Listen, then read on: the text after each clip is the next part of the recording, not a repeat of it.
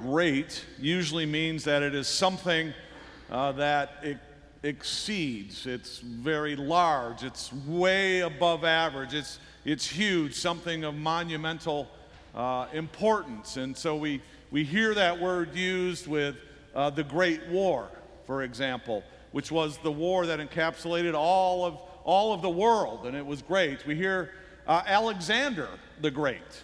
He was a military general who was never uh, defeated. We hear um, Muhammad Ali called himself the greatest because he was the champion uh, of boxing. Uh, there's uh, the great Gatsby, and I don't really know why he's great, but I think because he uh, ironically was a, a, big loser is why I think they called him great. Uh, again, another extent. I never made it through that movie. I've fallen asleep and I've never read the book, but Great Gatsby came to mind. We use that word for uh, thinking of something that is important, and this morning we have focused our attention on what is called the Great Commission. The Great Commission, which tells us something, it tells us that it's important. It tells us we ought to pay attention to it. That of all the things in Scripture, maybe this is something I ought to put on my radar. It's the Great Commission. Why is it great? Because it was given by Jesus and it was given by his authority. And so that's a reason that we need to pay attention. Why is it great?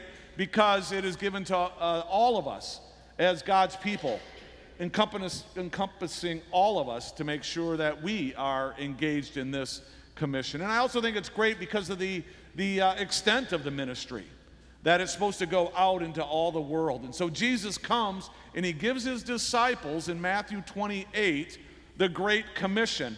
And I just want to look at that a minute for those who may be unfamiliar with it. The very end of Matthew, Matthew 28, Jesus comes, they're on a mountain, and Jesus says to them, All authority in heaven and on earth has been given to me. Therefore, because I'm giving I have authority, I'm telling you, my church, what to do. Therefore, go and do what? What's the word? Go and make disciples. Yes, go and make disciples of who?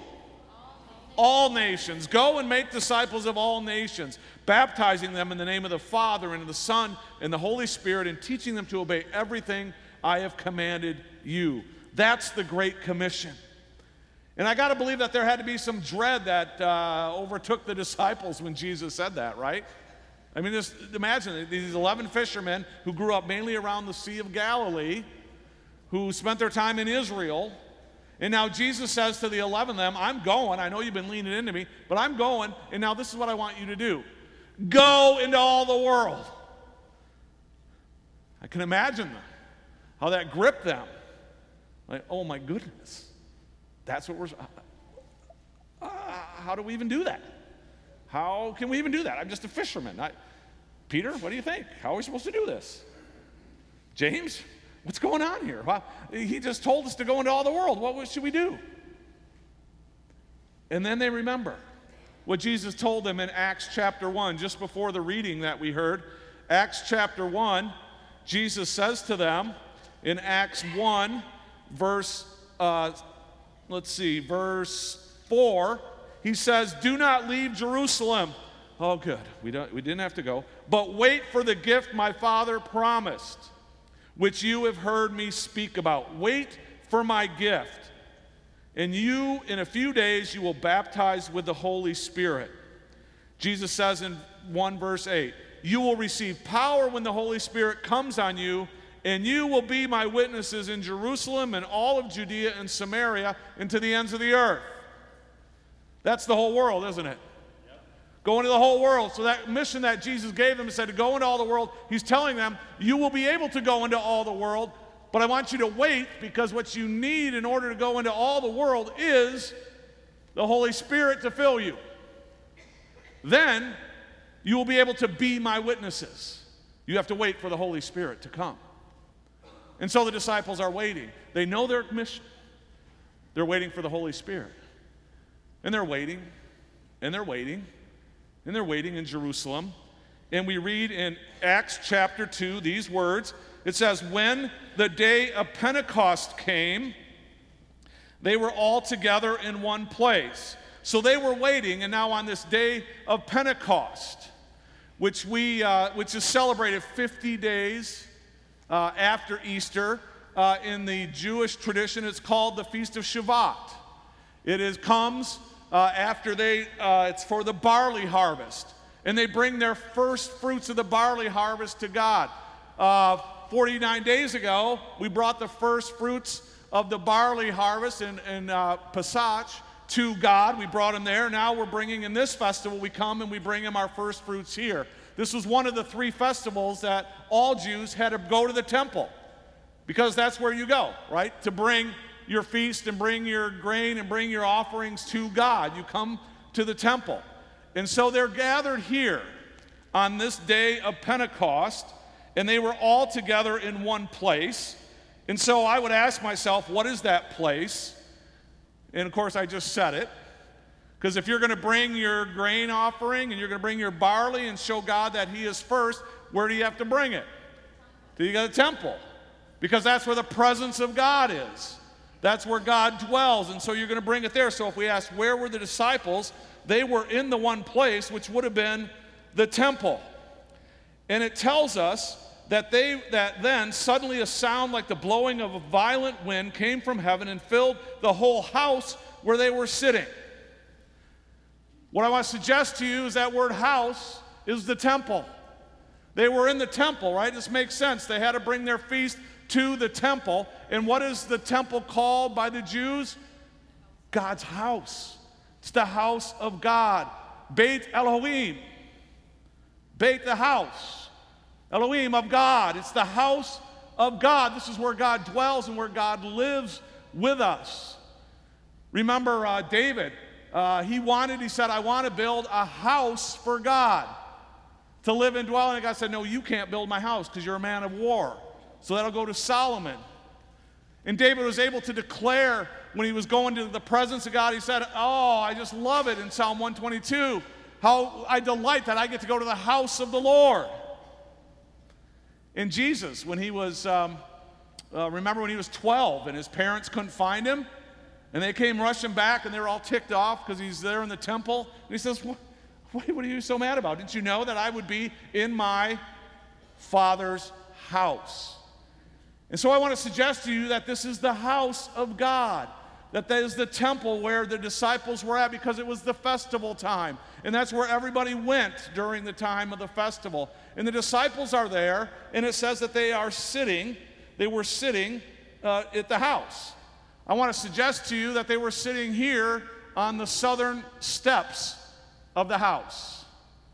The southern steps of the temple are where uh, is the main entry. You know, if you're going to Van Andel Arena, you all know you don't go around the backside, you come in the main entry. This is the main entry into the temple. This is where everybody would be coming. So it's festival time. So all the pilgrims from all over the world who are Jews are coming to the temple. They would come up these southern steps to go into the temple.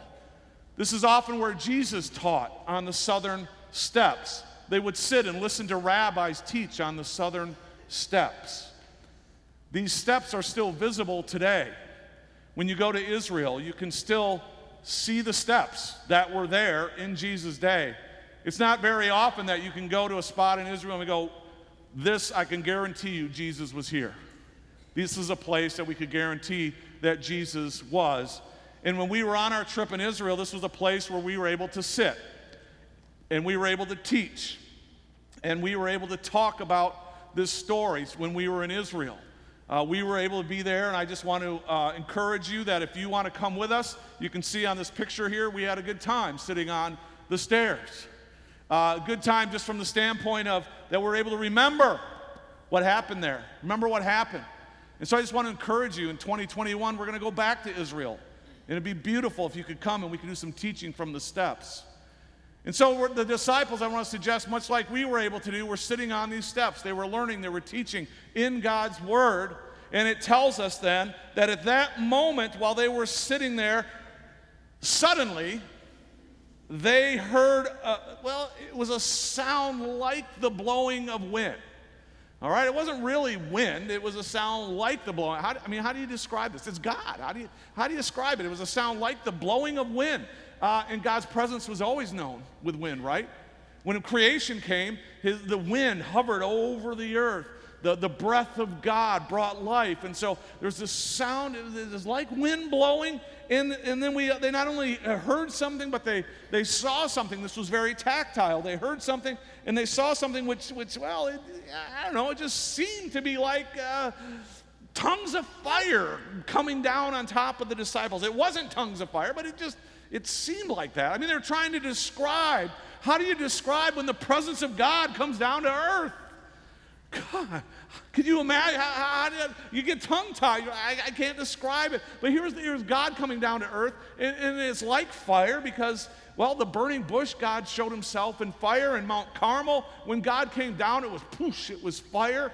And, and fire is refining, and, and it was like God coming down, and tongues of fire were there, and, and it rested on the, the disciples. And on this day, when they're sitting on the steps of, of uh, uh, uh, Pentecost here, the, the, the Spirit comes down, and, and then suddenly they're able to speak. What does it say there in verse 4? They're able to speak in other tongues as the Spirit enabled them. How awesome is that? Because who is gathered there? The, everyone. The disciples, everyone is gathered there. Did you hear that? There's a litany there. If you look at verse uh, 9, they are Parth, uh, Parthians, Medes, Elamites, Mesopotamia, Judah, Judea, Cappadocia, Pontus, and Asia, Phrygia, Pamphylia, Egypt, parts of Libya near Cyrene, visitors from Rome, Cretans, and Arabs. That's a massive list because this is where all the people who are coming to the Jewish festival from all over the world, they come to these southern steps because that's the entryway in to see God. They're here, and all of a sudden, the Spirit comes down, the 11 disciples get up on the steps, and what do all these people from all over the world begin to hear? Different tongues. Different tongues, their language. I want to suggest to you this wasn't, it wasn't just uh, gibberish.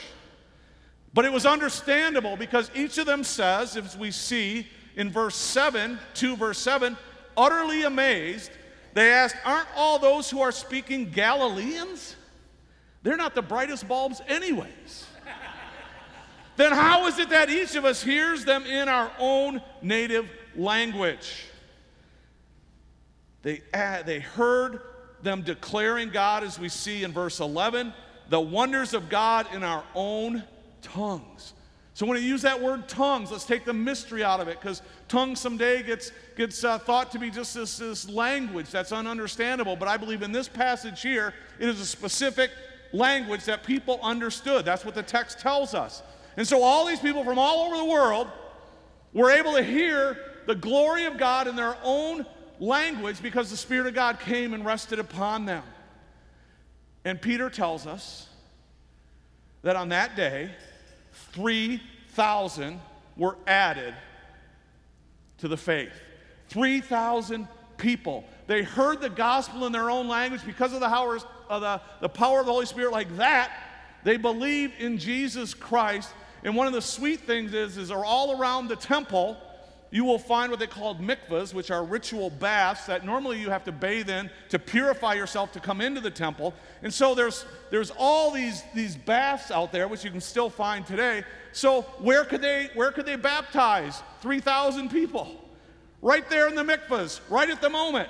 Come on down. The 11 disciples, I was thinking about that. What would that be, like, like 300 baptisms each? How long were they there? Just oh, my bicep is getting, you know, it's getting sore, you know, one after another. But what a glorious day. And then to think about all these people from all over, all over the world, hearing the gospel in that day, went back to their hometowns and they shared the good news of Jesus Christ. And look at that map. Where did the message go? Where did the gospel go? All over all nations. You will be my witnesses when the Holy Spirit comes, and the whole world will know. And the whole world heard that day when the Holy Spirit came and worked its power. And the disciples gave witness to Jesus Christ. Hold on to that story. Ezekiel 47. Ezekiel 47. The book of Ezekiel is a prophet. Ezekiel is one of the major prophets. In Ezekiel, uh, in prophecy, he not only was speaking into the life of God's people who were in exile and, and, and trying to uh, encourage them for their future, but this also speaks into the future of when Jesus Christ comes again and what the world's going to be like when Jesus comes again. And so here's the vision of, of Ezekiel Ezekiel 47. Ezekiel says, Then the man brought me back to the entrance to the temple. Okay, we were just sitting there, right? We were just there, the temple.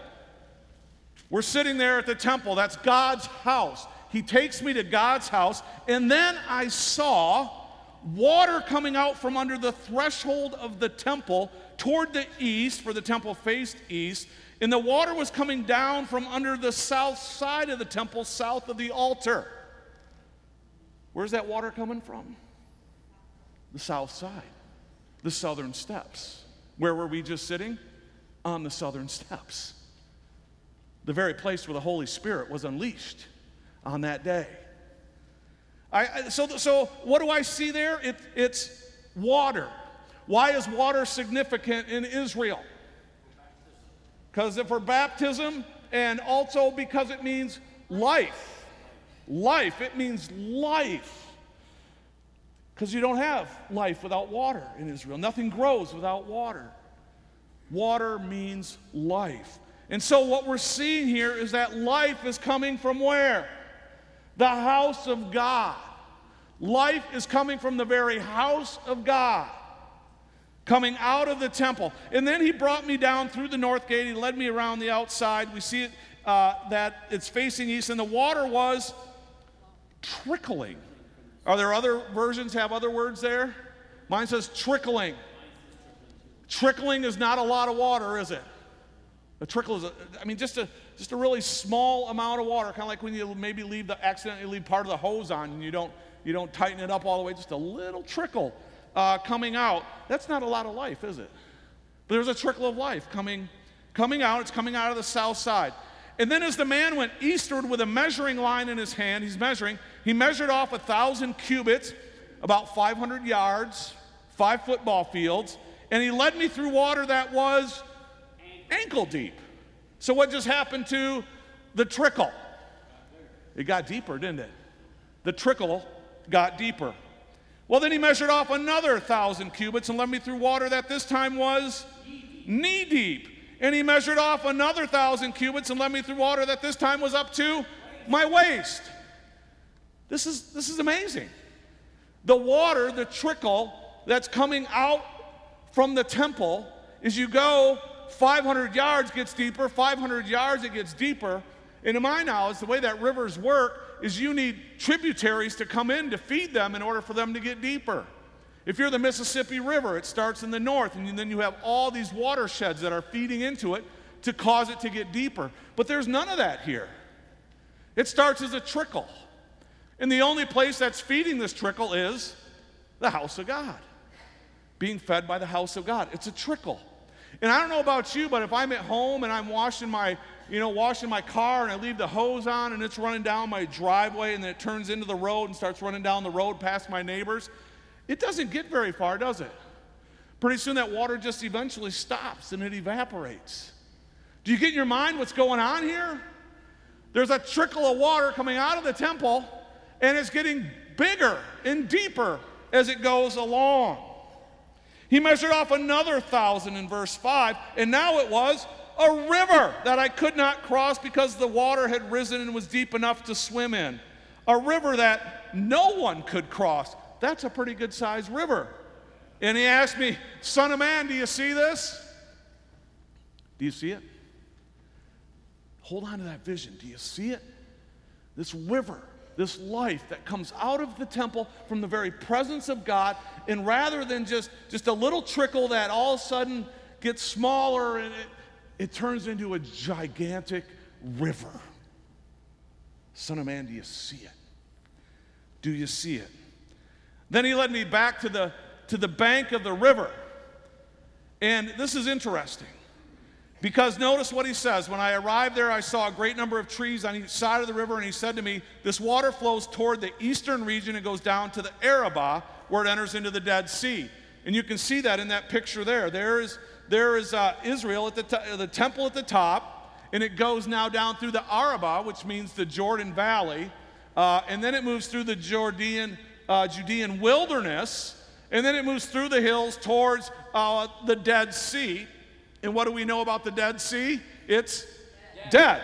So, see, this is the path of the water trickling through barrenness, through wasteland, through a place where there's absolutely no life, a place where it is dry. Son of man, do you see it? Do you see the miracle that's happening here? That it's a trickle that starts, and by the time you get 21 miles to the end to the Dead Sea, it's a full blown river that nobody can cross. And not only that, where there's wilderness, where there's barrenness, where there's death, what do we say water represents? Life. Life. Now, this river is bringing to all that wasteland, it's bringing life. He says, Do you see? I saw a great number of trees on each side of the river. And then he says, when it empties, uh, in verse 8, when it empties into the sea, uh, it, the salty water there becomes fresh. Swarms of living creatures will live wherever the river flows. Is there death there anymore? No, it's life. There will be large numbers of fish because this water flows there and makes the salt water fresh. So where the river flows, everything will live. Fishermen will stand along the shore from Engedi to En Eglaim, from the north to the south, along the whole stretch of that sea. There will be places for spreading nets. The fish will be of many kinds, like the fish of the Mediterranean Sea. Rabbi Google tells me that there are 240 fish in the Mediterranean Sea. But, that's, but the swamps and the marshes will not become fresh, they will be left for salt but fruit trees of all kinds will grow on both banks of the river. Their leaves will not wither, never, nor will they, their fruit fail ever. Every month they will bear fruit. Why? Why will there be so much life? Why will there be so much goodness? Because the water from the sanctuary flows to them. The very life from the presence of God flows to them and God brings life. And their fruit will serve for food, feeding them, and their leaves for healing them. That's what God does. That's who God is. That God brings that kind of life. Son of man, do you see it? And here's the good news, I think, in all of this is that the world does not have to wait until Jesus comes again to see this river flow. The world does not have to wait to experience life. The world does not have to wait until Jesus comes again to uh, experience trees that will feed them, to experience healing in their life. The world does not have to wait. Why?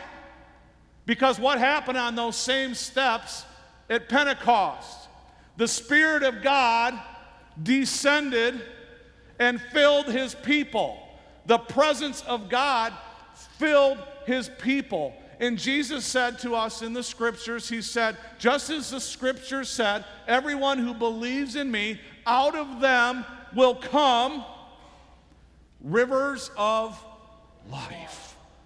Rivers of life rivers of life. If you are a believer in, in Jesus Christ, if you are a child of God, he says, Do you not know that your body is now a temple of God? You're a temple of God. And what lives in the temple of God? His spirit. This is where God dwells. Now God dwells among his people. That was what changed on that Pentecost day. And now, the way that God moves and works is He sends His people out into the world, go and make disciples of all nations. And as we go with the Spirit of God, what do we bring? Life. We bring life to the world. How incredible is that? Are you excited to do that? I mean, this should just, just, just get a hold of you that that's who you are. That's the, the great commission that's been given to you. Jesus never said, Go into all my world and get as nice and comfortable house as you could get. He said, never get for yourself a beautiful job where you just where you can excel and work your way up the corporate ladder. Jesus never said engage in all your lust and just eat, drink, and be merry and have it. He never said any of that. None of those were said to us. But the Great Commission was go into all the world and be my witnesses. Because we have the very power and presence of Jesus Christ and the Spirit of God living in us, which brings life to this world. Oh my goodness, we forget that, church. We forget that. And the world makes us hang our heads in shame. I don't dare speak. I don't dare talk. I don't dare tell people about Jesus because I might offend. I might not be politically correct. I might not be in the stream of the world. And the world tells us not to say that. But, friends, we don't have bad news, we have good news. We have good news. We have life. And we have life to bring to this world, into the chaos of this world. We have life to bring to students who are confused about their gender right now and living in chaos. We have life to bring to them. We have life to bring to marriages that are, that are struggling and broken, and we have life to bring to them. We have life to bring to people in India who are saying they're living in, in this area of, of like hell, and we have life to bring to them. We have life to bring to people who have no hope. We have life to bring to everybody in this world. And Jesus tells us to go and bring it. Then why do we sit? And why do we not bring it? Why do we not do it? Why are we disobedient? Because this was the Great Commission. And every one of us should be out there living with the Spirit of God in us. Jesus says, You will go and you will be my witness. And I celebrate the many ways that Orchard Hill is going into the world and we are bringing life. I celebrate that, I do. I love it. But in my mind, I think it's a trickle. I think it's a trickle going out of this place, running down the hill into our community. I don't think God's satisfied with a trickle. I don't think His Spirit was meant to be a trickle. His Spirit was meant to be a river. And how does that river flow?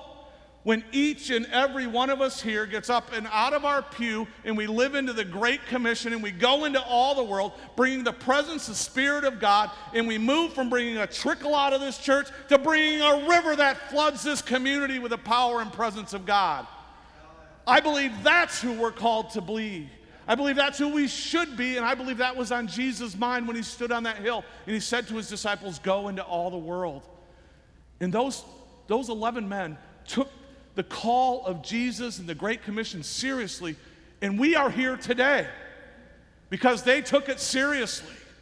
They turned the world upside down, those 11 men, because they had the power and presence of Jesus Christ in them to go into the world with boldness and confidence, and they were sold out to that mission and that mission alone. Can you begin to imagine what would happen if this church, the 400 people sitting here today, sold out to the Great Commission and began to let the Spirit of God dwell in and through them out into the world, bringing life into, into your household, into your neighborhood, into your workplace? Can you begin to imagine? what this community would look like, how full of life it would be. And that is my, my dream for Orchard Hill that a river of life would continue to flow from this church as we follow in obedience Jesus Christ, who told us to go into all the world. Will you do it? Will you follow him? Do you hear his commission? Will you be obedient?